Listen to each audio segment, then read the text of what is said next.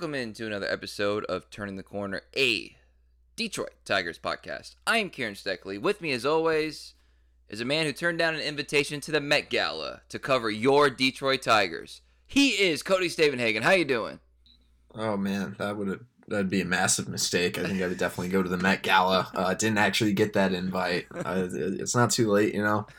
Um, but yeah, yeah, doing all right. Well, ironically, the Mets come into town uh, when the Met Gala is going on, so you know maybe you could have gone if it were the other way, other way around. Uh, I, I think I got some interesting topics today, Cody, but I wanted to start out with the more topical news of the weekend, which is we got Tarik Skubal throwing 15 pitches from the mound. Was that delayed a day by the rain? Did that? It was. Okay, so it was the ever more anticipated uh, throwing from the mound for Tarik Skubal, who, you know, was the best update that we had getting uh, gotten on those uh, progress reports from the Tigers medically. You know, he's like four days a week, five days a week, six days. You know, and and now we get a a little bit of a mound thing. I know I heard on the radio and people talking about AJ Hinch about and and Tarik about like you know how's he how's he feeling or the anticipation of that. But uh, from your perspective, Cody, how big a deal is this? Does do we have any? Can we dream of Tarik Skubal this year? Can we dream of it? Not to say it's realistic. Can we dream of it? And how? What did he kind of say afterwards? I believe he talked to the media. Well, Skubal, yeah, I think Skubal's always been targeted to return at some point mid-summer. Um, there's no real firm date, you know, that could be June or that could be late August, uh, but uh, the fact he's thrown a bullpen would seem to indicate things are going on a good trajectory. I don't think it's a huge deal. He threw 15 fastballs in a bullpen. There's not really that much to say about it he said he felt felt good. He said he was a little nervous to get back on the mound. You know, someone asked him like, "Is this like riding a bike?" And he's like, uh, I, I don't know. It's almost like you fall off and scrape your elbow, or you need some training wheels. Not necessarily in terms of like his performance. I think it just felt odd for him to be back on a mound for the first time in so long. Uh, very top secret information as to what the plan is from here. Skubal said he was not allowed to answer that, and AJ did not give any firm details. I don't really know why that's such a big deal. I imagine he will continue to throw bullpens with a few days in between. Um, you know, Tigers have not given a target date for his return. I think they're being careful there. Look at what Matthew Boyd did last year when he was with the Giants. He was ramping up, throwing bullpens. Ultimately, had a setback and was shut down. So there's still a lot to see as the throwing program, as the bullpens intensify. Uh, but it sounds like Skubal recovered well from bullpen number one, so that is a positive. Just maybe something to look forward to later in the summer. So, you know, Skubal and Mize specifically, what's kind of their presence around the team in the clubhouse or whatever because uh, they're not short on camera time on the Bally Sports broadcast. Uh, they seem to get uh, a decent amount of uh, of shots in the dugout there, and those are two guys that have kind of been your de facto leaders to be. And you know, last season is kind of how we were looking at them, and and now obviously they're not out there. They're not they're not pitching. But kind of how are they? How have they been? And we saw them opening day catch, you know, the uh, home opener, excuse me, catch uh, the ceremonial first pitches. But just generally speaking, their presence around, like you know, they seem upbeat. I know you're not like talking to them regularly or whatever, but uh, just observationally, what kind of can you share with us? Yeah, I'm to have a story about this Tuesday that'll hopefully go a little more in depth. I think it's a good idea that the Tigers are having them around rather than sending them to Lakeland like most injured players. It is kind of odd to think that, man, these are two of your guys. Like, these are two of your big horses. Sometimes you step back and think, like, all right, it's been like five years. Why aren't the Tigers better? Well, two of their main dudes are just kind of lingering around in the shadows. You know, I think it's good for them to be around the team, but it probably feels weird for Mize and Skubal too. I think Casey especially. He's uh getting a lot of work in, going through his rehab, but he has kind of a stern look on his face a lot. He hasn't wanted to talk a lot. You know, I don't think he wants to talk until he feels like a player again. At the same time, it's cool to see, you know, Skubal and Jake Rogers are in there playing ping pong Sunday morning. You know, there's still just that camaraderie aspect. And I think Skubal and Mize are are kind of winning type personalities that you do want around. And, you know, they're getting to go through their rehab together. I'm sure that has uh, some of its pluses as well. You know, nothing against the great city of Lakeland, but, you know, would you would you ra- what would you rather you know what i mean so i think that's cool i won't pretend to know like what's ultimately the better decision or whatever. But I think I, I think if if you treat these guys like major leaguers the whole time, I think that kind of mentally goes a long way. And mm-hmm. and you know, and these are kind of things I didn't pay that much attention to. I should have. Now I'm looking back, I kind of regret this. But like you know, like Turnbull was he was it the same last year? Or was he mainly down? Uh, yeah, he was mainly in Lakeland or even in out wherever he lives, Nashville or Alabama or something like that. Um, you know, when Michael Fulmer had his, he was in Lakeland and then Oklahoma the whole time. Generally, guys who have longer injuries are not with the major league club. That's getting changed a little bit. I think specifically in the case of Mize and Skubal because they're such big pieces of this franchise, and also I think look, so many guys got hurt the last couple of years, it's like, all right, we can't kind of have this vacation camp in Lakeland. Like they think it was also a thing. Like you don't just get to go on vacation in Lakeland if you're hurt. Uh, we're gonna try to kind of keep you around here so you feel a part of things and stay in the the rhythm of being a big leaguer a little bit more. I like that. I like that. And uh, like I said, for those guys specifically, I think that does a lot of good. Again, just having them out there, home opener, catch the first pitches. I mean that these are all part of it being guys that are uh, relative faces of the franchise. So, all right, Cody, uh, this podcast is going to be up May 1st. That feels weird to say, not going to lie. Uh, uh, this month flew by for me for uh, uh, fun reasons and not so fun reasons, but but yeah, it, it flew by for me. And so we're we'll just call it a month into the season. I know it's a little more. We'll just call it a month into the season, and you pointed out on Twitter this week at Cody Stavenhagen that the Tigers had reached the nine win mark faster than the previous two years. And I assume I didn't see an update on this, but I assume the ten win mark. Uh... They they did reach the ten win mark. People were saying that I had really ruined their season by tweeting the nine win thing uh, which I was just kind of saying it was their their best start. It's like, no, they could still lose 13 in a row. well, they won their 10th game, so they've reached the best way to phrase it. They have reached 10 wins, the fastest they have in the AJ Hinch era. Yes, which isn't saying a lot, but you know, something to consider. It's something when you look back on the past month. Yes, it's something. I think you know. If I would have told you before the season, all right, Tigers are going to start 10 and 17, how would you feel? I would have been like, all right, that seems pretty chalk.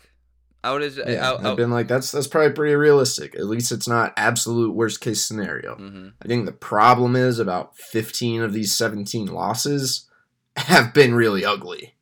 Um, but they've interspersed just enough wins, done just enough to remain somewhat. Uh, I don't know about relevant, but you know, to remain somewhat interesting. They've had nights where they're competitive and it's possible to see the quality of play improving as we get a little deeper into the season here. So I, I want to kind of boil this down in a couple ways. You said like a lot, you know, however many. I know you were being unscientific there. However many losses have been ugly, and that is true. But it's also kind of funny because I was looking at the schedule. There's only three games the Tigers have lost by more than four runs, and I always say I wow. I, I, always use that because uh, in my mind I know that's not the official stat, but in my mind it's always a save opportunity when it's four runs because I think any swing of the bat and you blow a save, it ought to be kind of considered. I'm not trying to get the, the stat changed or anything, but that's just how I kind of mentally view it. So that's why I chose that number. You know, there are like three or maybe t- three, four loss, uh, four run loss games in there, but they've been blown out. When I say blown out, like twice, and then a, a really ugly game against Toronto, three to nine. Uh, just final score wise. Now the ugliness that you're referring to is the like the three to one losses, right? The the two to four, the ones where it just kind of seems like they're limping to, to to try to get a run scored. You wrote about the offense this week. And again, so you, you, you just asked me, how would you feel if they were 10 and 17? I it's chalk. If you said, how would you feel they're 10 and 17 and they have basically the worst offense. I'd be like, why is it not worse? You know, like right. so, uh, so before we kind of dive into that a little bit more, uh, looking at the numbers, Cody, if you're an athletic subscriber, you can read the story published earlier this week uh, about just the the putrid output of offense at times. What are the most concerning numbers for you that you look at that um, make you have to? Here's how I'll phrase it: When you hear stuff like good at bats and good approaches, what's the number that goes to your mind? It's like, oh yeah, this number can't be that hot, you know. yeah, I mean, I think I think it starts with they still strike out a lot. I will try to pull up the updated strikeout rate here, but the bottom line, your at bat, at bat quality can't be that great if you are striking out as much as all but maybe a couple of teams in the league. The walk rate is up a little bit, but still bottom third in the league. Um, you know, so is it are things improved compared to last year? Yeah, even the high strikeout rate is down compared to last year, but compared to you know the rest of Major League Baseball, things still uh, are not great. The Tigers' strikeout rate is twenty six point three percent. That is third worst behind the Mariners and Giants, who I, I would not have guessed uh, as being worse than the Tigers. And then you look at the walk rate, and the Tigers are 22nd, 8.3%. That's not horrible, but, you know, still bottom third. Uh, interesting the Giants rate ranked that high in strikeout rate, a Scott Harris constructed team. but that's all to say. They strike out a lot, and, you know, sometimes striking out a lot is okay if you have, I don't know, a lot of power. Well, this team does not have a lot of power. In fact, this team has virtually no power. 337 team slugging percentage. That is the absolute worst in baseball. And that's why when you're in these 3 1, 4 2 games, sometimes it feels like the Tigers are just never going to score. There's not that one guy in the lineup who you're afraid of, or that one guy you feel like can change the scoreboard with one swing of the bat. Uh, it, it's still a very, very weak offense. Is I mean, all the numbers reflect that. On base percentage, 28th. Uh, and a couple days ago, they were dead last. And that's just kind of where we're at. Look at the names in the lineup every day. Not exactly awe inspiring. You have, with Kerry Carpenter now hurt, your only guys hitting above league average are Jake Rogers and Zach McKinstry. I, I think Matt Vierling is actually there now too. But you know, if I would have told you that before the season, I'd be pretty concerned. Okay, so that means Javi's doing poorly. That means Riley's doing poorly. That means Torkelson's doing poorly. Put all that together, yeah, it's, it's kind of amazing they have ten wins. Not feeling so hot one month into my Javi Baez making uh, the All Star team and and being a 2020 guy. It hasn't uh, hasn't exactly gone that direction. He is homerless, so he'd have to, and I'm assuming strikeout list or not strikeout, uh, stolen base list. I, I I believe that's correct. I don't. Maybe he's gotten one in there. Uh, but but yeah. So. I'm trying to examine the fan base a little bit here because you're you're getting we'll talk about your mailbag more in in detail in a second, but there's a lot of pent up frustration. Javi Baez has two stolen bases. Ooh. All right, give the man some credit. All right, shout out Javi. My bad, bro. Like I only 18 to go and 20 more home runs. You can do it. Uh, and also good on him or good for him for not having a more substantial uh, injury, having uh, taken a taken a fastball there. So the, the fan base feels anger ang- like feels as angry as they were last year, but maybe a little bit more because of just you know kind of pent up you know acceleration. But I'm over here kind of saying like I get everything. Here here's here's what I think. I think if Riley Greene looked like he was ascending, if Spencer Torkelson had like a couple more gappers, not I'm not even say oh like home runs, like a couple more gappers in a key spot last week, you know, would have been some some good chances for that. There probably would be more enthusiasm for a 10 and 17 start given the schedule, which we haven't really mentioned the schedule a lot because, you know, whatever, what can you do? But to me, it kind of it, it it's all part of the equation here and I can't help but think that there ought to be a little bit more I don't know, I want to say I don't want to say positivity, but contextually, contextually this team seems about exactly what should have been reasonably expected. Now, if you want to go back and say you didn't sign uh, a major league hitter in the offseason or a major league contract hitter in the offseason, that's a different part of the discussion. Now you can say, well, this is what you get because, uh, you know, this is uh, kind of what you get. But at the same time, and I'll throw in the, the Meadows thing, not to, you know, I'm not trying to be insensitive here, but if you said 10 and 17, all these low numbers, and it's like, oh yeah, you know, Meadows had he's going through his personal stuff again, so he hasn't been available. Then you're like, okay, well this all makes more sense. I I'm not I'm just saying if things are going chalk, you shouldn't be that pissed. You can be pissed at the process that led you here, but if things are going chalk, you shouldn't be that pissed. You should be more. I, but I think it's because of the aesthetics uh, uh, of it all. Yeah, I think if Greene or Torque are playing well, there's that gives you something to be excited about, right? And even though this team is, is still kind of treading water, what are you excited about? I, I don't have a whole lot. And I, that's with saying that the schedule is going to eventually get a little bit easier. Some of these guys, we said this all last year, but theoretically, some of these guys will eventually heat up. Like, there's definitely a shot that know, I think the quality of play has already improved since the Javi Baez benching game. Things have been uh, uh, definitely cleaner. Uh, so that's certainly a plus. That said, I get I get the anger and I get the frustration too because you still have the worst offense in baseball. Like there's just not been a lot of progress. The guys that you are relying on in Torkelson and Greene are really really struggling, and there are certain nights where team looks just uh, just lost, you know, just completely punchless. Um, Eduardo Rodriguez is shoving. I guess that's good, and that gets you excited about trading him elsewhere. You know, it's like this, these same conversations that we've had with the Tigers for years. I think that's where the frustration comes. Yeah, and I, you know, I always try to fight myself by thinking like, oh, the same old, same old. When you know it's really not ever same old same old. It just kind of plays out that way, but like the details are different. And again, we'll kind of talk about this a little bit with your mailbag.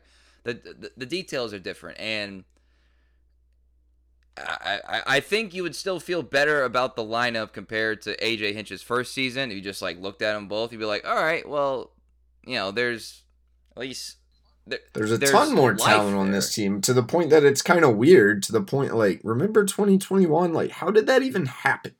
You know, how did they even play that well and what happened and why can't it be replicated? I've been asking myself that and it's kind of hard to pinpoint. It's like, well, actually, like Jonathan Schoop and Robbie Grossman almost carried that team through a lot of the summer, which is kind of strange to think about, right? But then it's like, how did Akil Baddoo hit 13 home runs in a major league season? Were we all on like hallucinogens? Like, I can't imagine him hitting like one home run. Maybe right it was now. the, the power you of the know? vaccine. The vaccine wore off and oh god. And if anyone takes that too seriously, relax. All right, just relax. All right, that's a funny joke. Don't don't don't get too serious about it. All right, uh, but but it kind of leads me to say like if you're more or less in close games over and over again, and even though you're coming up short more often than not, uh, there's there's a manager conversation to be had here because there's we've talked about the the pass that AJ metaphorically got over the past couple years, and then some a little bit more like scrutiny, I would say, not like hot seat stuff, but like scrutiny, and we're getting that more now too. But so there's two things here, and I think both can be true at, at the same time. Every time I love getting the notification of what the uh, lineup is. I love it because there is I'm, there's no rhyme or reason to that to it, and what I mean by that is not like what he's doing. I mean that is like there's not a pattern that we can predict. Like it's it, it's relative it's relatively it seems random if you're if you're just looking at names and spots. It's not random. I'm accusing him of making random lineups. I'm just saying like there's he's playing around. He's playing around with the lineup. He is tinkering, and and there's been some conversations about the uh the AJ Hinch tinkering, but to, there's there's criticism of that, and I want to get your thoughts on the tinkering in general. But there's also if they're in all these close games and you have a runner on first and a runner on second, down by one with one out, it, you put your guys in position to win, right? And then you you know you you bring in the best hitter you have off the bench in a key spot, and what does he do? He strikes out. You know what I mean? Is that like a Hinch thing? Maybe if I wanted to say like I don't care about lefty lefty, which I don't. But you know, is that like a is that a Hinch thing or is that an execution thing, front office thing, or whatever? It seems to me got opportunities are had here. So the tinkering is kind of fun to talk about. I'm not sure it's worthy of criticism in, in the way that it's being being criticized right now on Tigers Twitter, but what are your thoughts about how uh, AJ's kind of setting up the order? Uh, you talked about it on Twitter today with uh with how, how it went down against the Orioles, a game which again was very winnable, and you had the opportunities I just described there and more. But how would you kind of describe like AJ's kind of use of this lineup as we have a, a month of sample size? Yeah, I think I have some varying thoughts on this. Like I've I've seen you know people in my comments a lot like why doesn't AJ just keep one set lineup? And I don't know that I'm I'm like big on that argument. Like I think if your players aren't mentally strong enough to handle hitting 7 versus 2, like that's not a good sign for the player. And I think a lot of the fans out there just aren't taking platoon splits into consideration. You're not going to start Kerry Carpenter and Nick Maton and whoever all in the same lineup against a left-handed starter. Um, the in-game stuff, I think AJ Hinch is probably the best in-game manager I've ever seen. Um, I worry things are starting to veer more toward over managing. That's kind like is that a, a blame? Do you blame that on AJ or do you blame that on the fact he has a very bad roster to work with and he's just trying to get anything he can out of these guys? Like I understand why he's doing all the tinkering. I don't love the stacking lefties at multiple parts in the order. Um, kind of seems like there are times AJ can be managing for like a certain situation that might occur in the seventh inning, uh, but you have you know 27 outs to worry about. I don't know if uh, managing toward one invented scenario is necessarily the best way to go about it, but there's always a reason to what AJ Hinch does, and I try to explain that on Twitter a lot, whether I agree with it or not. Uh, it was really wa- fascinating to watch this Orioles series. I think AJ Hinch and, and Brandon Hyde are two managers where you can usually kind of see their fingerprints on the game, and to see them kind of play the chess match was a lot of fun. I think it ended up being arguably AJ Hinch's worst managed series as Tigers manager. And I think that's that's less about the pinch hitting. Like I think generally he's putting his guys in a position to succeed there, whether it works out or not. Uh, but some of his pitching decisions, um, you know, I thought he had a little bit of a long hook with Boyd. I thought he had a long hook with Chasen Shreve in the first game of the series. Um, and he had his reasons there for sticking with certain matchups that he liked. Uh, I personally would probably still lean toward the fresh arm when a guy looks like he's struggling a little bit, even if, you know, Baltimore might insert X pinch hitter. I'd probably lean toward the fresh arm in most cases. Uh, so it's it's interesting. He can be accused of over managing, but I think it was the couple decisions he didn't make that were probably his most questionable, let's say, in the Orioles discussion, uh, Orioles series all that said, I don't always view like managerial decisions or baseball decisions as right or wrong. Uh, they are generally fun debates, and the manager can't control the outcome. He's he's doing his best to put guys in a position to succeed. Why is he not? You know, why is he pinch hitting for Nick Maton for Haase? Well, it's because Nick Maton has no hits against left-handed pitchers this year. Uh, and Eric Haase, in theory, is good against lefties. It hasn't worked out that way, but part of the reason certain guys have good numbers is because they're being put in positions to succeed. Uh, so I think those are just all things to take into consideration. Uh, it, it can be a fine line, right, between making those moves, pressing those buttons, and overdoing it a little bit. I think AJ is certainly toeing that line, maybe starting to creep a little too far across that line. Um, but at the same time, having a manager who is willing to think tactically all game is generally a good thing. Like this guy's going out there trying to win, trying to do what he can with a roster that uh, where he doesn't have a lot. Okay, so a couple things there.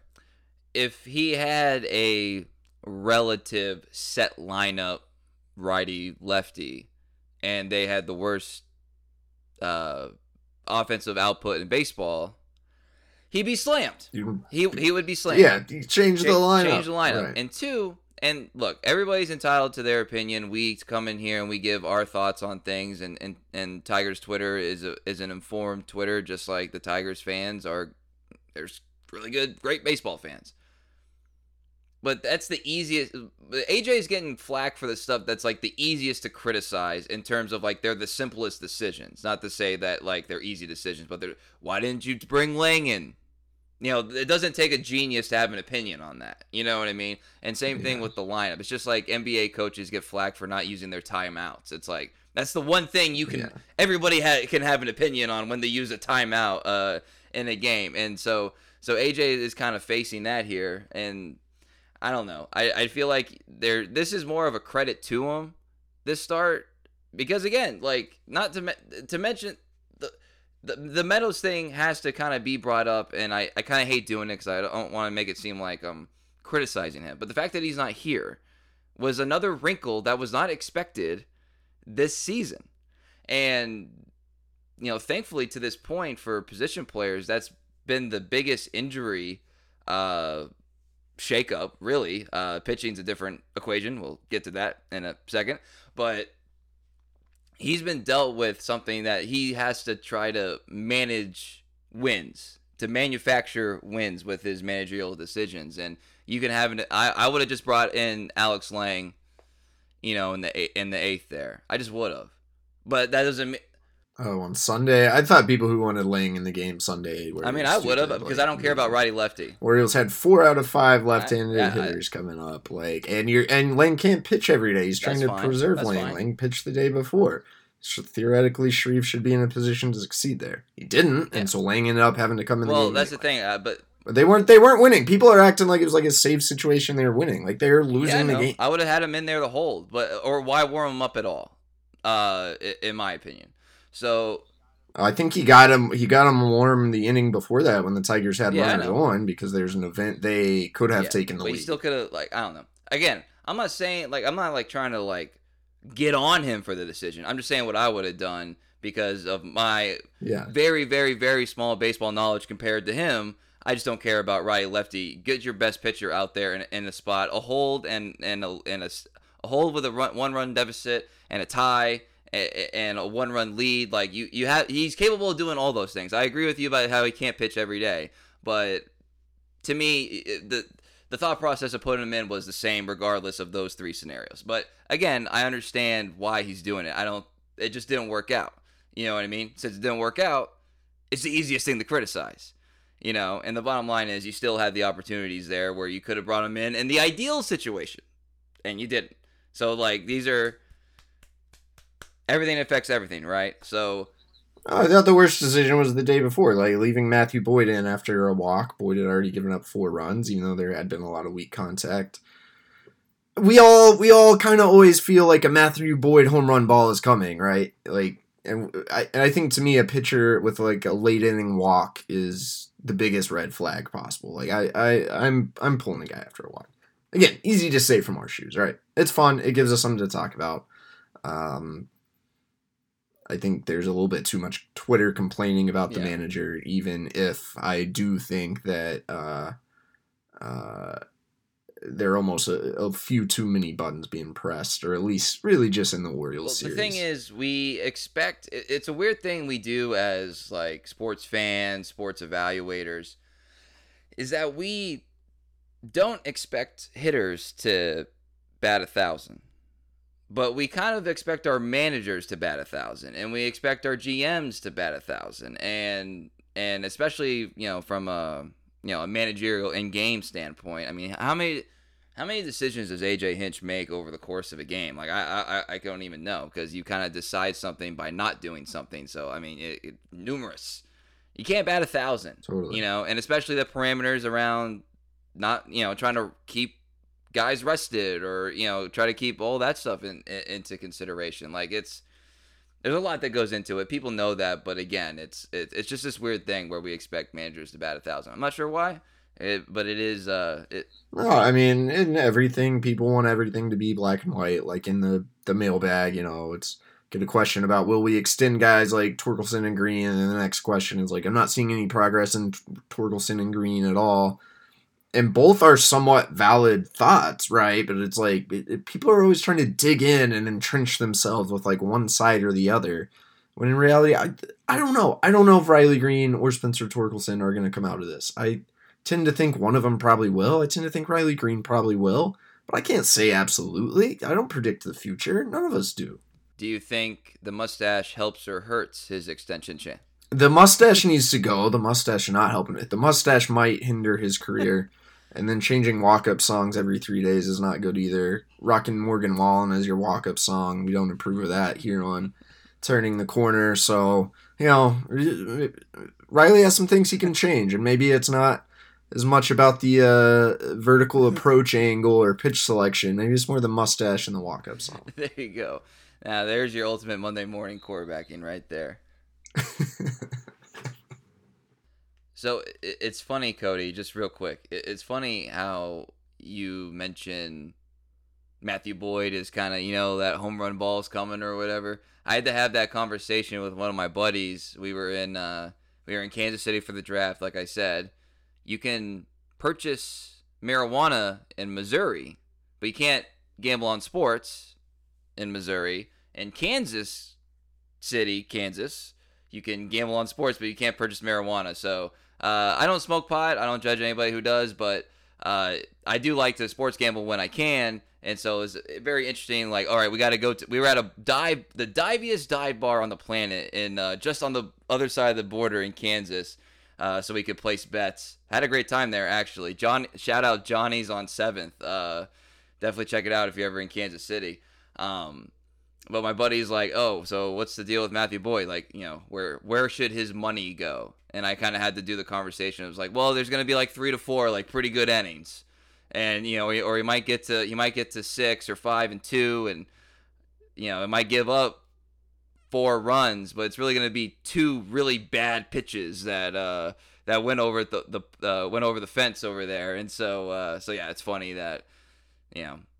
It's funny how that works out, right? So anyway, uh, shout out Johnny's on Seventh. Highly recommend it. And Slaps Barbecue if you're going to Kansas City. Uh, better than the ones that you've heard more of. I'll just say that. So, anywho, you had a mailbag this week, Cody, and like you know, it, it was midweek, but we can kind of still consider it like the end of the first month of the season mailbag thoughts. And the best parts about mailbags eh, are they give you and you know me as someone who reads them like an indicator of what other fans are thinking and what where their heads at on XYZ and what's important to them, right?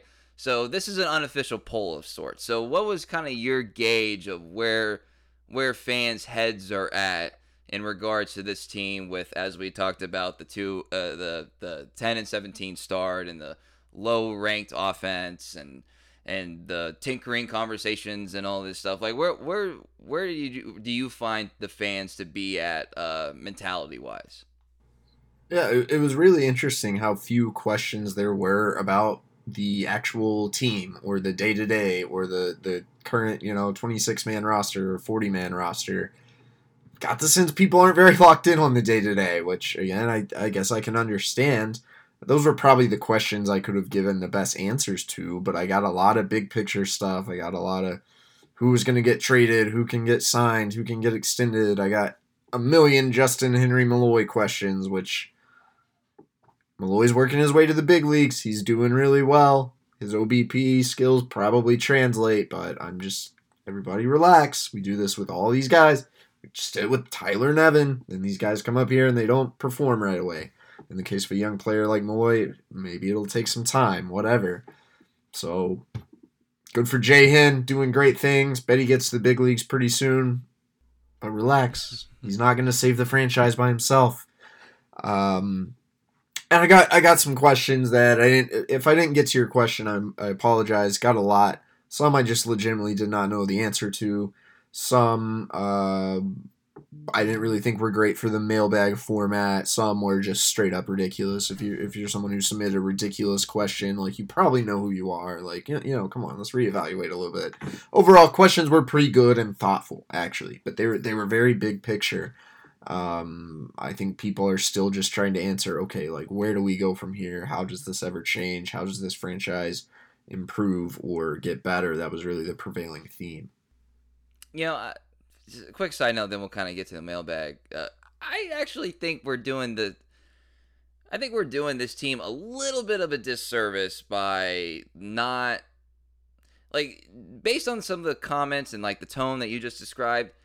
I still think this is a fun team. Like, I still think there's enough in, intrigue there for me, and I, you know, I can only speak for myself. I understand the log of like a clo- you know, low run games and uh, and and and not you know coming up short. But you know, like if if you can't get you know the what's that little meme of uh, the guy playing video games where he just leans forward you know what makes you do this you know Yeah. uh if you can't do that for like Vierling or Maton just in the sense of like these are the new guys on the team if you can't do that for Torkelson and with a runner on second and two outs and you're down by one like if you can't do that for Matthew Boyd, you might not be that great of a human being because he's a great human being. Why wouldn't you want to you know, watch him? There's a lot of guys that like can I don't know. I still have fun watching this team, and you, they've they've still provided moments.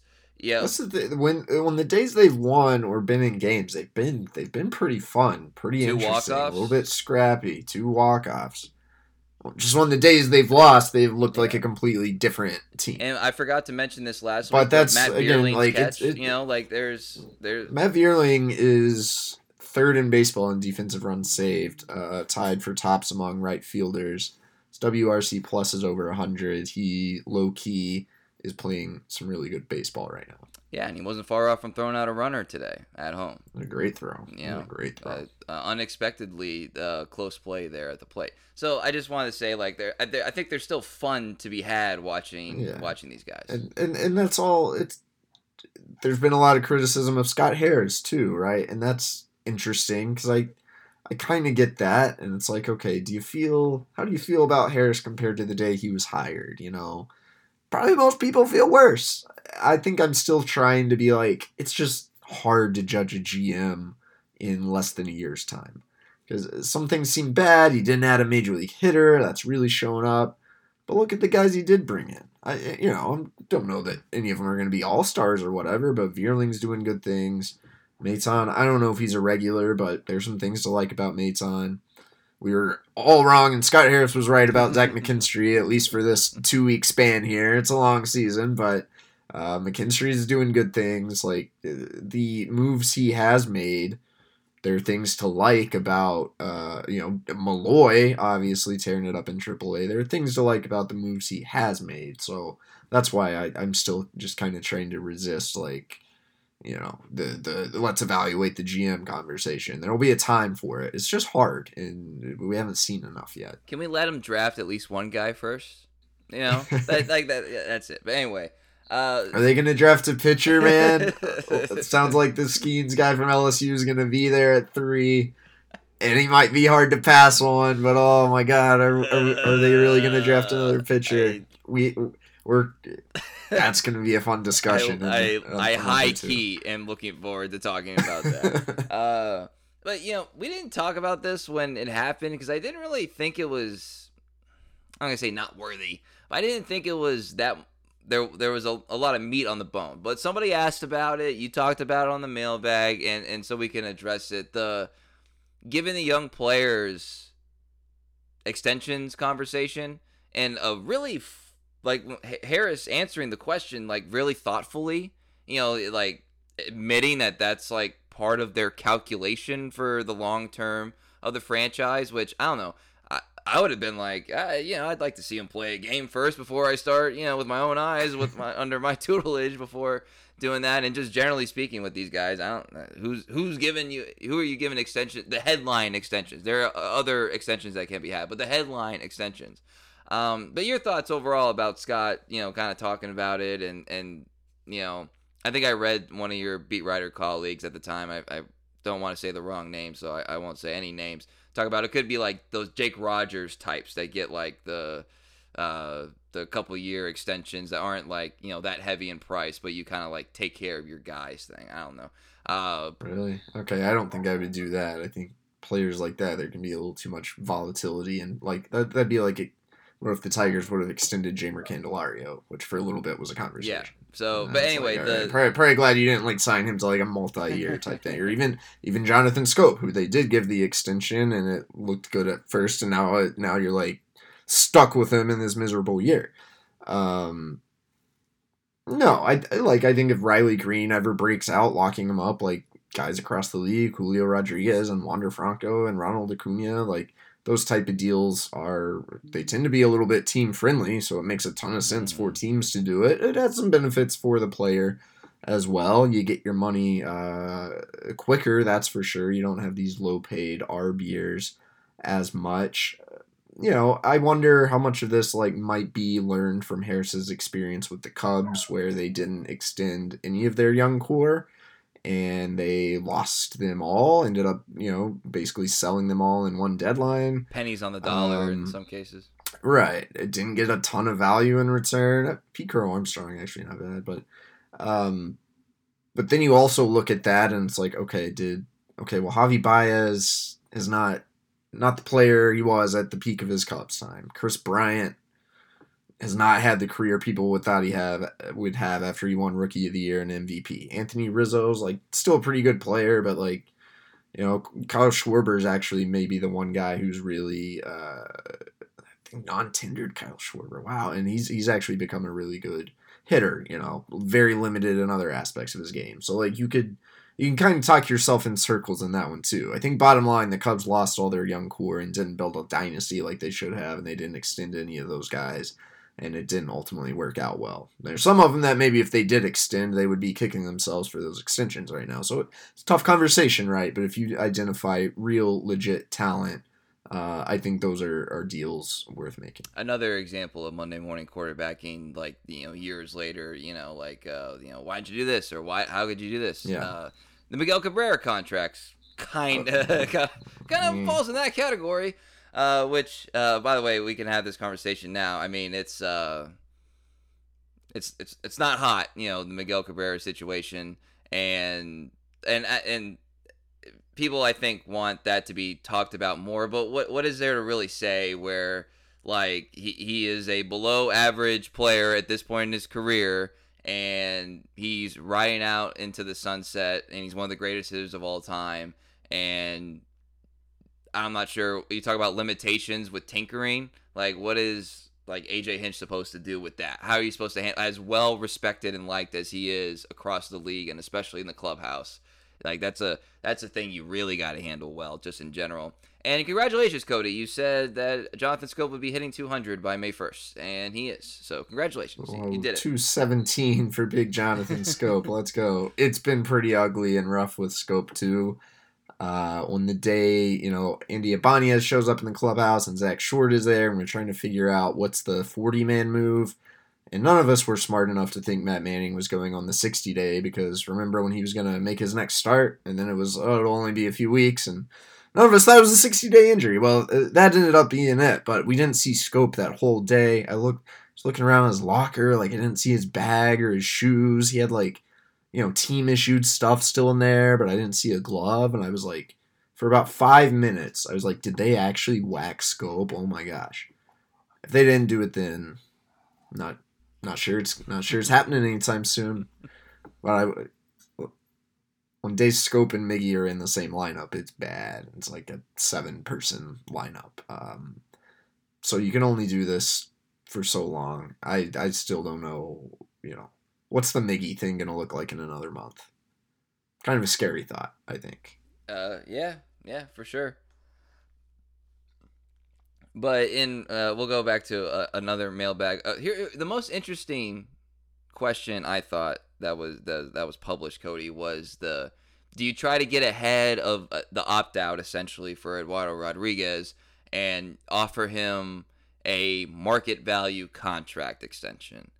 Uh, that's really an angle that I hadn't I hadn't really thought of. Same, Same. And and so credit. I want to get it was Robert. Uh, Robert uh, with the question, so I want to get give him credit there. Really th- uh, thought provoking question. Uh, I'll give my thoughts, Cody, and then you can kind of take it in whichever direction you you want. Uh, I just don't know if there's even going to be a meeting at the table to be had there from Eduardo's perspective. If you're keen on hitting free agency, which he will be eligible for, and it's his right, his contractual right, uh, CBA laden right to do so. I just don't know if there's an offer that the Tigers can like. There's not because there's no market value right now. The market value will come yeah. later, so you can go based on last year's, but not really. You know what I mean? That's just a floor. So unless he just wants like generation of generation of Eduardo Rodriguez family tree to live in Detroit from you know the rest of his life, you know, there's not really any business sense to doing it unless he just loves playing for the Tigers, which I'm sure like you know I don't think there's any uh, disinterest or anything like that. But like, from you think Eduardo Rodriguez loves playing for the Tigers, Karen? I mean, I'm just saying. I, am not saying he doesn't like it. I'm not saying he hates it. But I'm saying this guy played on a winning team in Boston, and we saw his first year in Detroit went. I don't think he's going out of his way to yeah. like. Yeah, nor you nor would anybody in that situation. So from right. a business perspective, I just don't know. Like the Tigers would have to blow out the market for him to really consider it. Uh, but I yeah. but I thought it was interesting, you know, and credit to him for getting back to the Eduardo of old uh, this year, shoveling as you yeah. I, I I think the it it probably never ends up being a discussion for reasons you just stated. It probably if I'm Eduardo's agent, I would probably be like, dude, let's just hit free agency, and if we want to keep talking to the Tigers, we can talk. But we're we're gonna see what other teams come after you and how much they offer you. You're a lefty starter. You've had success before. This is all assuming he stays healthy and continues performing at this level, by the way. Um, so I'm trying to think okay, would that be smart for the Tigers? And that's an interesting conversation. I don't think it's a ludicrous suggestion at all. I tend to lean toward no, because are you close to competing? not sure anyone really knows what the timeline is now, right? A lot has to go right for even 2024, you know, to feel like a year where playoffs are even a conversation. Um, so, our is this where we're devoting our money? Especially if you have a tradable guy where you could get young hitting, which is probably what you need the most. When you do have Mize and Skubal returning, and although you can never have too much pitching. There's nothing wrong with having Skubal and Eduardo and Mize. Uh, like you have, you do have some pitching depth in the system. Like I think you can afford to not have Eduardo Rodriguez, and in another year or two, if the rest of the organization has gotten things right, you can go back out in free agency and you can sign another ace, maybe even more of a proven, uh, consistently proven guy than Eduardo Rodriguez. I I think you have a pretty good opportunity right now to get some value for Erod, and I think it probably makes more sense to capitalize on that than it does to try to try to keep him around. Yeah, I agree. I mean, we just talked about how piss poor the offense is, and uh, right. you have one of this is your best opportunity. Uh, to, it's probably the best trade ship they have had since who? Exactly. since trades that we don't like to talk about around here. But, uh, you know, the last few years, Erod is a far more valuable trade chip than they maybe have. a guy who's uh, you know going to be in town uh, this week. Maybe a guy who like his first name is two initials. I'm not sure. Uh, but yeah, and, and, then yeah, from from the it, it would be such a feel good story if the team was like more successful, but uh, that's not the status that we're in, and yeah, I think another thing that the reason that we do the HKG rankings, which I'm gonna do a little wrinkle on that a little bit later. The reason we do that is because like Harris has to try to build a team in his mold, and every single player that he inherited, there's no guarantee that he feels the way that Al felt about this guy. You know what I mean? And it just like every single guy and Eduardo feels the same way. And you could argue that like when he was researching him being Scott Harris, when he was researching the team and and and how to con, you know improve the roster, that asset was probably first on his list of like this is how I can improve uh improve the team like more quickly than just waiting for guys in the minors and you know draft and free agency and, and you know all that stuff. Uh, speak. Sorry, I'm going over the mailbag and I just saw is this the worst team you've ever covered? Come on, people. Come that on. was actually a ridiculous question, but I thought it was funny, yeah. so I put it in there. Yeah. No, this team ugly as it can be is light. That 2019 team was. I will never cover another team as bad as that. I don't think. well, the, the, th- the thing is because you, you, it was the third worst team in the history of the American League. Like literally, it was one of the yeah. worst teams ever. And we we've seen uh like we talked about the schedule before the season. It's like God, I can't go through another sludging. And as kind of frustrating as it could be, it's not sludging compared to years prior, right? Uh, just some some important perspective. But uh, the reason I bring up the Harris kind of guy thing and all that stuff is that you know you got a question about like, do you just try to take these pieces that you inherited the uh, the Mizes, the Mannings, the Skubals, the Floreses, and you know even throwing Jobe in there, I guess. Although not guessing his value's that high right now. Hope he you know is recovering well from his injury. Uh, Jace and Torque and Riley and I think if baseball were more like football or basketball, this would probably be more of a conversation. But it's not. You don't like turn over the entire farm system like like that. But uh, also, you would the way that you do that is for them. If you were to go down that road, is that they gotta like perform. You know, they gotta like another team's gotta want them and want to give up some yeah. value in order to acquire them. Um, so yeah, another example of uh, career uh, or one or the other thing, black and white, that we see on uh, on Twitter. Uh, another thing, uh, some we've talked about it as much as we can, but since it was in the mailbag this week, uh, we'll we'll we'll bring it up again. I think part of the frustration levels that we've talked about throughout this episode has to do with okay, we're being told that the team is improving analytics and performance science and, and health. And people sort of wanting an early return on that, which is understandable. Uh, but that's not necessarily how it works, especially when it was kind of like the transition happened and then the GM was changed and like it's still.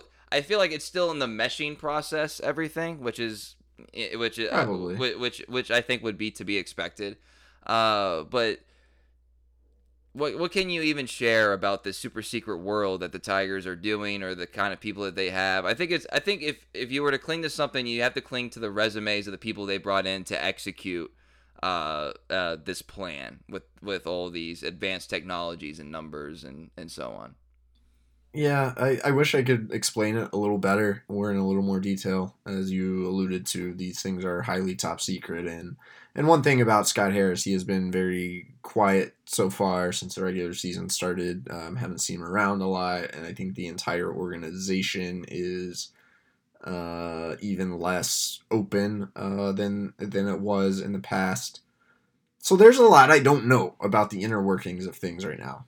If you're a Tigers employee listening, you want to talk just like one background, so I can provide more uh, um, more context, more information, I'd love to chat. I'm not gonna quote you. You know, we can, just, we can go grab a beer. Um, but uh, given where we're at now, like, yeah, I think there's been a lot of personnel turnover, even before Scott Harris, even you know the last couple years since AJ came in the org. It's been a slow evolution. I think one of the reasons the fan base has a hard time latching on to the oh well the infrastructure is better is because we were also told that you know for the whole Avila regime, right?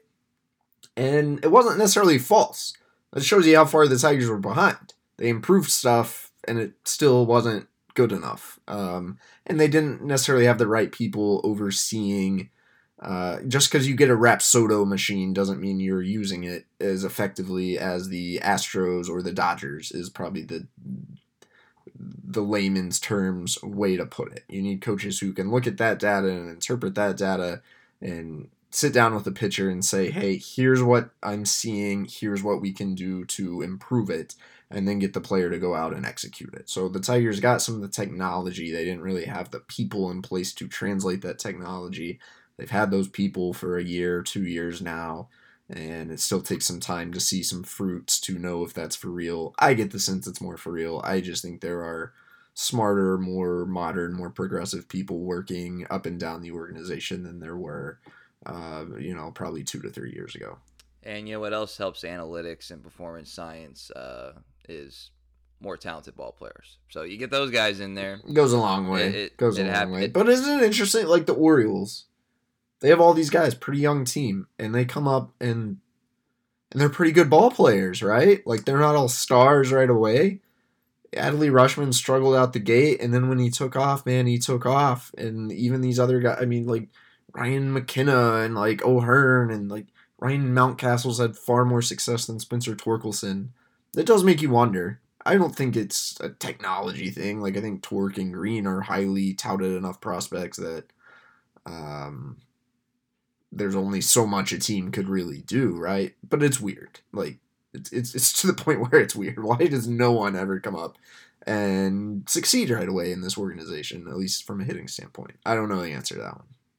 Uh, no, if you did, you'd be making a lot more money working for an organization or yeah, right, or yeah. some sort of uh, group that puts the you know puts these numbers to use uh, for for organizations. Um, okay, so you mentioned the J hand thing. You mentioned the bat. Uh, I would. I think it's safe to say that he. We were ex- excited at the type of player J hand could be, and but it was still kind of like, all right, well, let's see. You know, like you know, like I think, or we were kind of thinking like, you know, maybe late season call up. You know, and and he's exceeded those expectations at the plate. I have no idea uh, how he's doing defensively. I also I also just like want a third baseman prospect to like not project to the outfield. Like that's I, I wish for that for my birthday. I haven't like I don't know if I've gotten that gift yet. Um but you haven't. but but the, the J Hen thing is encouraging. Um if if if you if you're excited about J-Han, then you got to credit the ph- philosophies of Scott Harris and the inner workings of the revamped minor league system and all that stuff. Uh, albeit with what you said, like let's calm down the expectations when when he comes up. Uh, but th- there's this there's this weird. This is the weirdest infield I like configuration in terms of like the 40 man, even guys that are just outside the 40 man, and obviously the major league, you know, the, the 26 man rosters, where it's like you know, Matt Vierling's going to come down and play some third base, and and and, and Maton moves around, and, and, you know, it'd be nice if his back could get going a little bit more. Obviously, the Schoop conversation, Tyler Nevin, I, it's getting it's getting to the point now. I, wanted to say this last week, but we had so many other things we were talking about, we just didn't get to it. And he did hit a home run this week, so I felt like it was only fair that I do it I have this opinion when he had something good happen recently, but to see how firm, I just don't know how much more we're like I can take of, of Tyler Nevin. Like he's batting where 091 uh so far and I just it hasn't shown me anything and this was a guy that was like eh you know to make the team like coming into spring and then he just like explodes in Toledo, and then he gets to the major leagues, and it's like, what?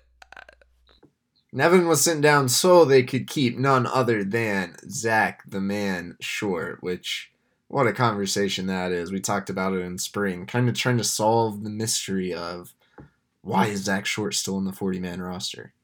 I guess we got our answer with what he did Saturday three for four and a homer and stellar defense.